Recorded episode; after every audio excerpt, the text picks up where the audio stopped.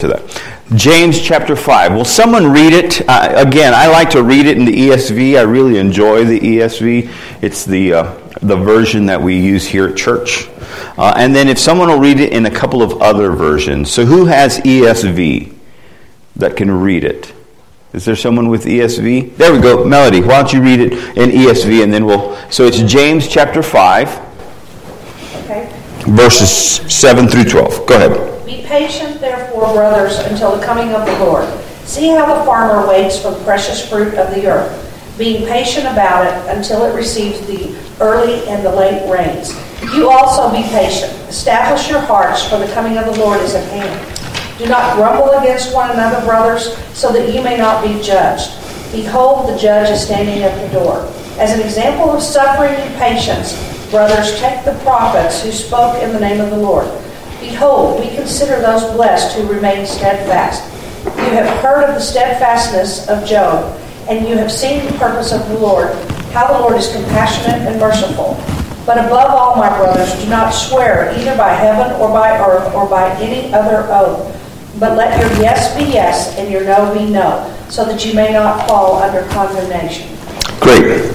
That's the ESV. Uh, let's see one or two other versions. Someone have a different version. Yes, ma'am. New American Standard. Go ahead. Be patient, there, therefore, brethren, until the coming of the Lord. Behold, the farmer waits for the precious produce of the soil, being patient about it until he gets the early and late rains. You too be patient. Strengthen your hearts, for the coming of the Lord is at hand. Do not complain, brethren, against one another, that you yourselves may not be judged. Behold, the judge is standing right at the door. As an example, brethren, of suffering and patience, take the prophets who spoke in the name of the Lord. Behold, we count those blessed who endured. You have heard of the endurance of Job and have seen the outcome of the Lord's dealings, that the Lord is full of compassion and is merciful. But above all, my brethren, do not swear either by heaven or by earth or with any other oath, but let your yes be yes and your no, no, so that you may not fall under judgment. I, I really enjoy, uh, again, we talked about this a little bit last week. I would really enjoy having a Bible that doesn't have all the divisions.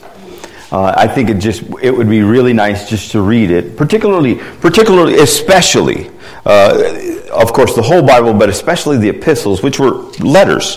When you get a letter from a friend, he doesn't divide it out for you into verses and chapters. He just writes you a letter, and when you read the letter, you read it in the context of everything that's happening in the letter. And so I think sometimes when we read, we see these divisions, and our mind breaks it at that point and changes and we don't see some of the beauty of what's happening. Here, the division uh, happens and it's a little abrupt, but because we've kind of sectioned it out, we don't kind of see the abruptness of what's happening.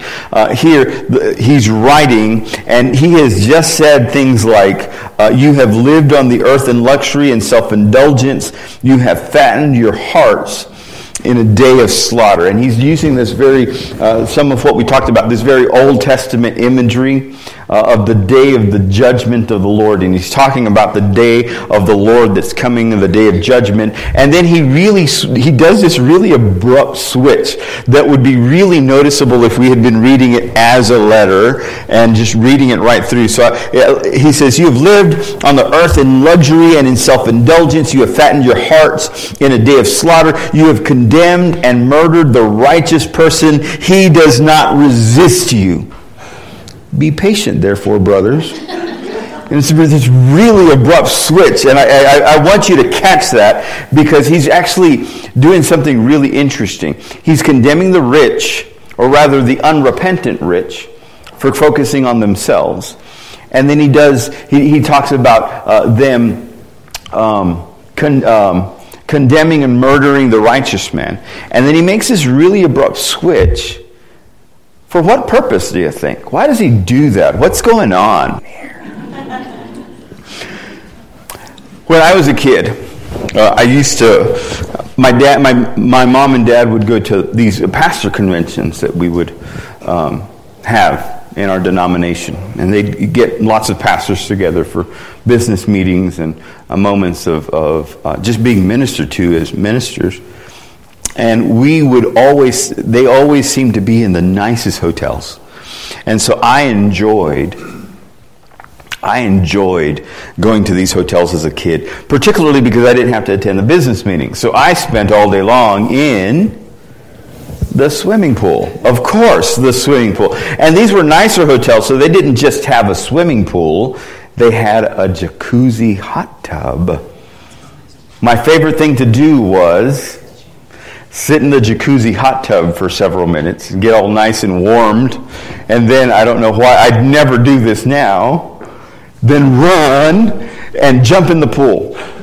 And then there was this really, from the, the heat of the hot tub into a nice cool pool, there's just really this uh, almost jarring effect. And that's what's happening right now. It is literally designed to be this very jarring effect. So you see the difference uh, between what happens to the unrepentant and the way God is calling us to live as Christians. So what he's doing is he begins to direct himself to the, Christi- the, those Christians who had been oppressed, who had been condemned, who had been fighting the oppressors. And he shifts it so that you see the big, big difference. And he begins to talk to Christians on how we should live. So he says, hey, rich, especially those of you who are unrepentant, here's what's going to happen to you at the coming of the Lord on the day he judges. And then he makes this abrupt shift and he says, but Christians, here's how you're to live in light of the coming of the Lord. And so he's been talking about the coming of the Lord and God's coming, and he's, he's focused on the judgment for several um, in the passage before. And now he's focusing on those who live in Christ and the expectation of how they should live. So here's what I want you to do at your tables. We're probably going to take a little bit more time than we usually do for this. Here's what I count one, two, three, four. I count five um, things that we are called to do, five ways we are called to live in light of the coming of Christ. I count five of them in this passage from 7 to 12. So, what I want you to do is I want you to sit down at your tables. I want you to look at this passage. I want to see what you come up with. What, how is God calling us to live in light of His coming? So, will you do that about five minutes? I, we come up with as a class, and then I'll show you what I came up with. Go ahead. What's another one? What's the next one? I, uh, we see stand firm. Uh huh. Establish your heart. Establish your heart under the five ones that I'll show you here in a second. Uh, and I see, I heard don't judge. Don't swear. A call to compassion. And mercy. Okay? Anything else we're missing on this list? Look to Scripture. Say that one more time. Look to Scripture. Look to Scripture. Do we have? Yeah, okay, that's the stand firm. Mm-hmm. Mm-hmm. Keep your word. Keep your word. That's actually. Uh, as we talk about some of that, this idea of patience and endurance and perseverance in this passage uh, is is a real. It real. This passage really highlights that. Uh, I'd love to have spent the entire time talking about that, uh, but it really is repeated time after time after time. So it's that idea of endurance and persevere. Anything else? So I think this is a great way. Uh, uh, we really could talk about all 10 of these things all day long. What I've done is I've done five of them. And I think we'll see that most everything on this board fits within the five that I've done. Uh, the very first thing he talks about is be patient. and then he talks about stand, don't grumble. Oops, four is bear suffering. We'll read this last one, and then don't swear. Let's just go uh, verse 7. Someone read me verse 7. Dear brothers and sisters, be patient as you wait for the Lord's return. Consider the farmers who patiently wait for the rains in the fall and spring. They eagerly look for the valuable harvest to ripen. The Lord is near. Okay. So I want you to understand that the very first thing I want you to understand is all these things here, we're talking about them in light of what? In light of the coming of Christ. All of that's being talked of in light of the coming of Christ. And he starts off with this idea of be patient. What do you think he's meaning? What do you think he's trying to say? And there's a really great, uh, some really great, um, a really great analogy that he puts to play uh, in this verse. Also, what do you think he's saying? Trust. Trust. Tell me more about that. Well, if you trust, you'd be more patient. If you, I love that. If you trusted, you would definitely be more patient. Great. Anybody else? Go ahead. Calm yourself. Tell me more about that. Well, if, if you sit Dick, that if we were just patient, we could sit and receive what His Word was coming to us. I like that. Anybody else? It'll be in God's timing, not. It'll be in God's timing and not our timing. That's wonderful, because, particularly because of the analogy that he puts into play here. What analogy is it that he puts into play? The farmer. Who here? I don't, and I don't know if the, if is anyone here a farmer or have experience. If there's a farmer back there, some some experience farming, or even a gardener. Any gardeners? Gardeners, some gardeners, some experienced gardeners. I love the analogy that he puts into play because guess what? A farmer can't hurry along as much as he wants to. He can't hurry along the harvest. The harvest is going to come when it's time for the harvest to come. If you're a gardener, right? You can't plant a seed and will it like, oh, you're going to grow, you're going to grow, you're gonna... that's not going to happen. And so one of the things that he's telling us is, hey, be patient for the coming of the Lord. Because you have to remember, this is relatively uh, recently after Christ's death. This is not thousands of years later.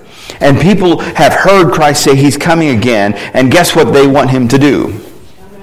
They want him to come again right now. And, and, and here's what, here's, what, uh, here's what he's writing. He's saying, hey, calm down, be patient. Because there's nothing you can do to hurry the coming of the Lord. When the Lord comes, he comes. And that's it. But there's also this other idea. A farmer can't hurry along the harvest but because he can't hurry along the harvest, does he just throw up his hands and say, Well, hope it goes well? Man, I, man, I hope that I hope that seed germinates. And then go and sit down. No, what he does is he does these active things, whether it's pray for rain or, or find a way to irrigate the crops. He works the land because it's not just about planting the seed and be like, oh, we're done. Well, whenever it happens, it happens. You still have to do some work.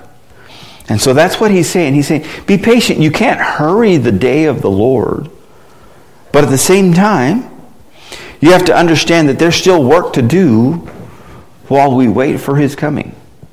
So when we talk about that, when we talk about work to do while we wait for his coming, what are some of those things that we're to do as we wait patiently for the coming of the Lord?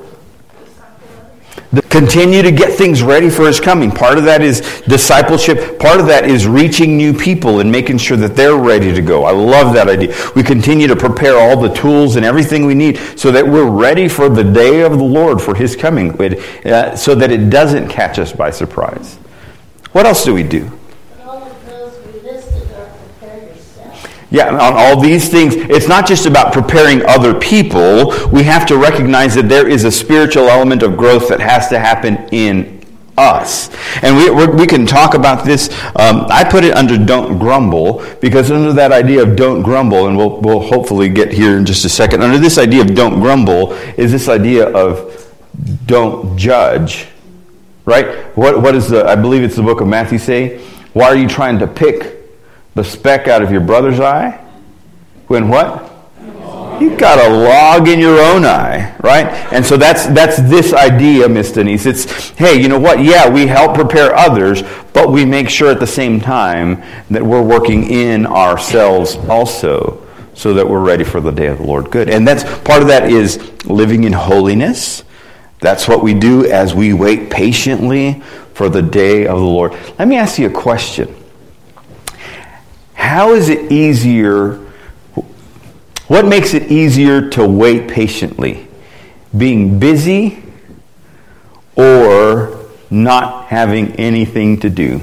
Being busy. If you have ever worked an hourly job and you were scheduled from 9 to 5 and you go in at 9 and it's so slow, you feel like no one's coming in and you think, oh my gosh, I've been here two hours already. And then you look at your watch and it's 9.10. right?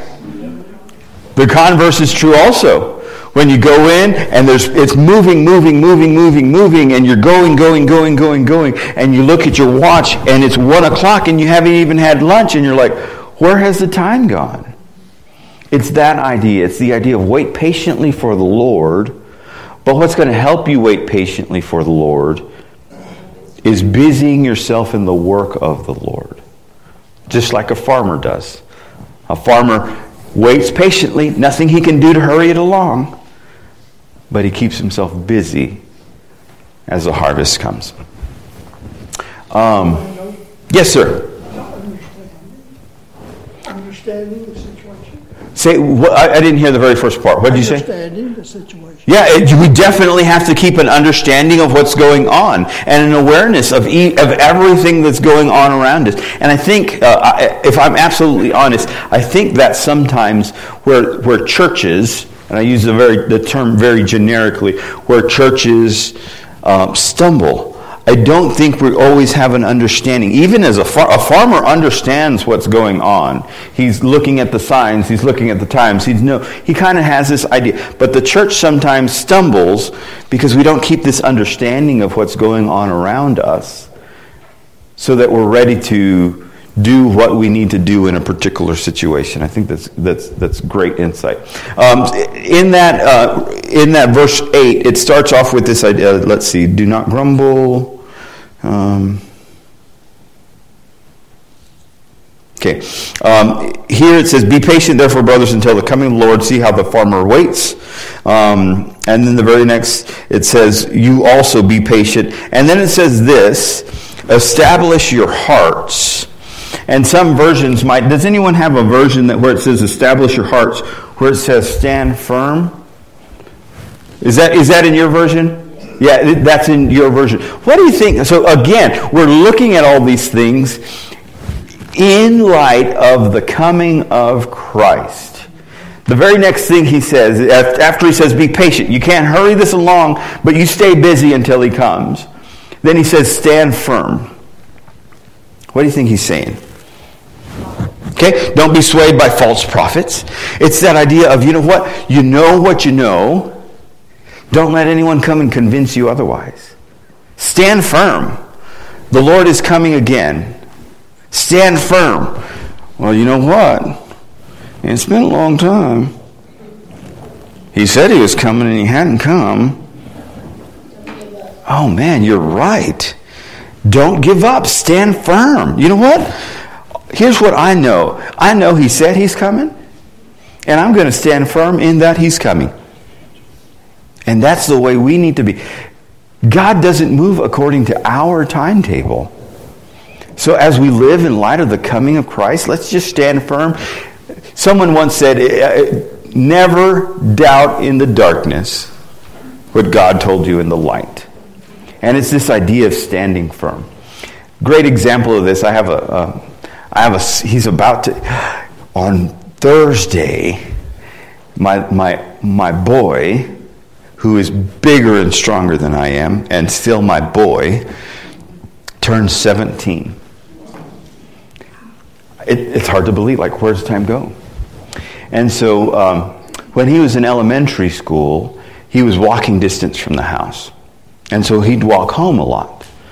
And then um, one day it was, it was a snowy day, and I told him, Gabriel, I mean, you don't ever have to ask for a ride. If it's a day like this, just know that your dad's going to pick you up. If it's snowy or rainy or wet, just know your dad's going to pick you up. He was probably in fourth or fifth grade.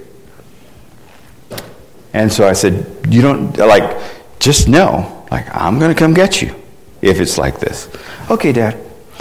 You know, we went on it several weeks, and then it was one of those days where you go in to school in the morning and it's really nice and then by the time you come out, it's snowy and the wind is blowing and it's just turned nasty. And so I went to go pick him up.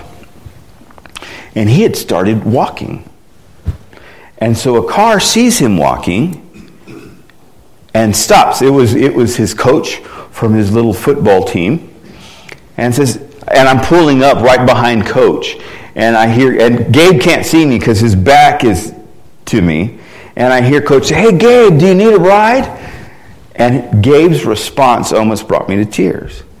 Gabe says, No. My daddy says anytime it's weather like this, he'll always pick me up. He was willing to let a ride go because of what his daddy had told him. He was willing to stand firm in the word of his earthly dad that said, I'm going to go pick you up on a day like today. And he's, the guy took off, and then right behind him, I pull up. I, I'm almost in tears, right? And it's so cold that they're freezing to my face. But he was able to stand firm because he, he had confidence in the word of his father.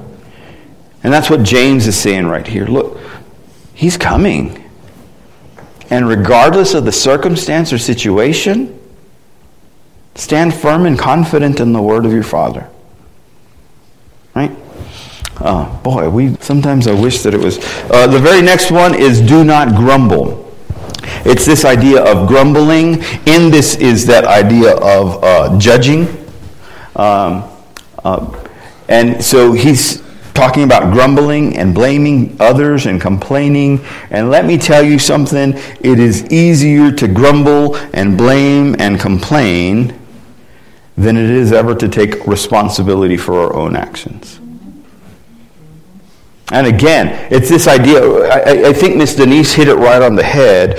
God is asking us to do this work in our lives continually so that we recognize that the work isn't done until He comes. There is work to be done in each and every one of us. None of us has been perfected. I, I've come pretty close but we're still working on that humility. None of us has reached that perfect and we never will. There will always be something, but sometimes we want to grumble and complain and blame others and judge others and say, Well, I'm not half bad. Have you seen Biff? Man, I've, I've man, I, I've got it all much more put together than Melody. Right? And it's this idea of grumbling and complaining and judging. And, and James is saying, no, no, no, no, no, no, no. That's not how we continue to work in ourselves and grow in the Lord until the coming of the Lord. Again, he says it in the book of, uh, in the book of Matthew. We, we could read it. It's that idea of work on yourself before you start working on others. You know, take that log out of your eye before you start taking specks out of my brother's eye. The thing is, we should see those logs in our own eye, but sometimes we're really blind to them. Either we're really blind to them, or we just don't want to admit there's still a whole lot of work left to do in me. I know there's a lot of work left to do in me. I do. I know that, you know, I, and I know, and I could sit here and I could list those areas where God needs to work in me. You know what? I think right now each of us is going to share our most horrendous current sin. Okay, Murray. Yeah, yeah. That's not the way. That's not the way. But I know. Can we be honest? If everyone knew everything about each and every one of us, we might be embarrassed. Maybe we get angry too easy. Or maybe we're way too negative. Or maybe we're gossipers. I never repeat gossip. So listen closely the first time. but it's this idea of don't grumble, don't complain, don't blame, don't judge. And then I love this idea. Uh, the, the, at the end of that passage, what does it say about the judge? He's standing at the door. While I'm judging and grumbling and complaining and trying to take the speck out of everyone else's eye, the one who ultimately is the judge of everyone in all things is standing at the door and watching. It's, it's like that typical comedic gag that happens in movies and television shows where someone's saying something about somebody else and da da da da and then they're like, oh, is that He's right behind me, right? And as I judge and complain and grumble, the one who ultimately has a say over all of those things is standing at the door and watching my life. Um, verse 4, uh, we're, again, we're, we're rushing through some of these things, I'm sure, um, just to get to the end. Bear suffering. Uh, and um, the great exa- what's the great example here of bearing suffering? Job. Here in this passage, his example is hey, go look at Job, right? Uh, and so it's this idea that suffering is easier to tolerate in light of this. Tolerate in light of the coming of Christ. Guess what? This world isn't my home. Ultimately, this world stands against who I am and who is in me. And so it should be no surprise that the, I'll be suffering in this world. It shouldn't surprise anybody. It shouldn't surprise me. What did Jesus say? Of course they're going to hate you. Guess what? They hated me. They're going to they're going to treat you badly. They've always treated those who represent me badly. Again, the idea here is through the prophets. It's, it's just a natural part. When you are in this world but not of this world, things can be difficult for you. And that's what, that's what Christ says we, that's who Christ says we are. We are in this world, but we are not of this world. We're visitors. We're tourists. Everybody hates tourists. And it's this idea of just bear with it. Because ultimately, the reward is huge. Bear with the suffering, because you won't have to suffer forever. Bear with the suffering. Because, like Job, you'll see the purpose of the Lord in it all. And I love the way he ends that passage. He says, uh, How the Lord is compassionate and merciful. In the midst of our suffering, and we're all going to suffer to some degree or other, let this thought be in your for, let this thought be in your mind. Okay, I might be suffering, but here's what I know about God and his character. He is compassionate and he is merciful.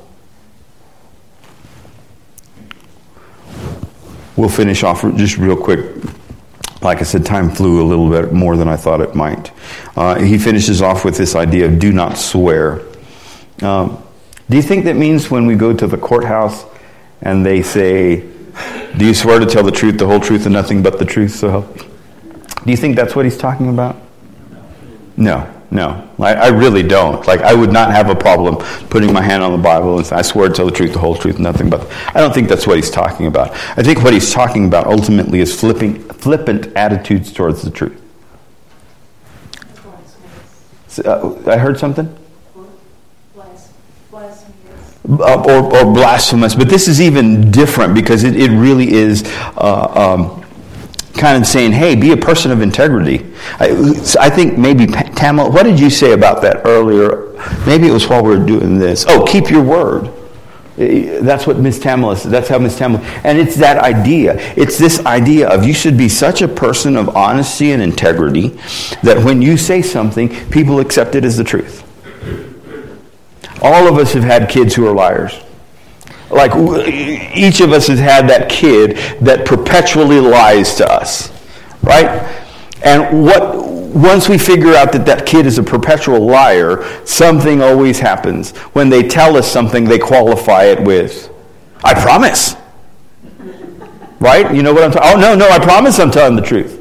Well, you know what? If you were a kid of integrity that didn't lie, you'd never have to promise that you were telling the truth because you'd say something and I would automatically believe you. And sometimes that's the way we are. We're, we are not living in light of the coming of Christ, and so our speech is tainted by not having integrity is tainted by untruth. And so we say something to somebody and they don't believe us, and so we want to buttress it up with, oh, no, no, no, I promise.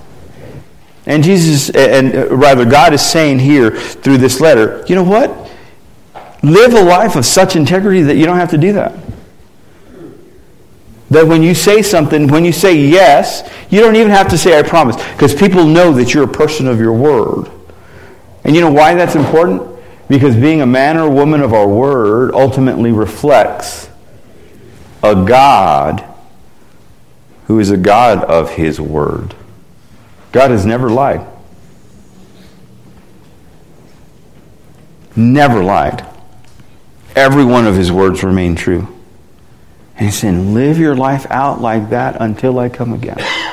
And so he makes this shift into a call of how we live our lives in light of the coming of Christ. I said it last time, I'll say it again. I've said it several times. My favorite part of communion is when Howard says, Do this in remembrance of me, of him until he comes again. And he is coming again. I want you to leave here remembering he is coming again and we are being called to live a different light in light of his coming. Lord, thank you so much for your goodness and your faithfulness. Thank you for um, the challenge to our lives to live them in light of your coming. I pray that we would be patient and steadfast without grumbling, bearing suffering, and people of integrity. That we might draw men to you until you come again. And you are coming again. In the name of Jesus, we pray. Amen.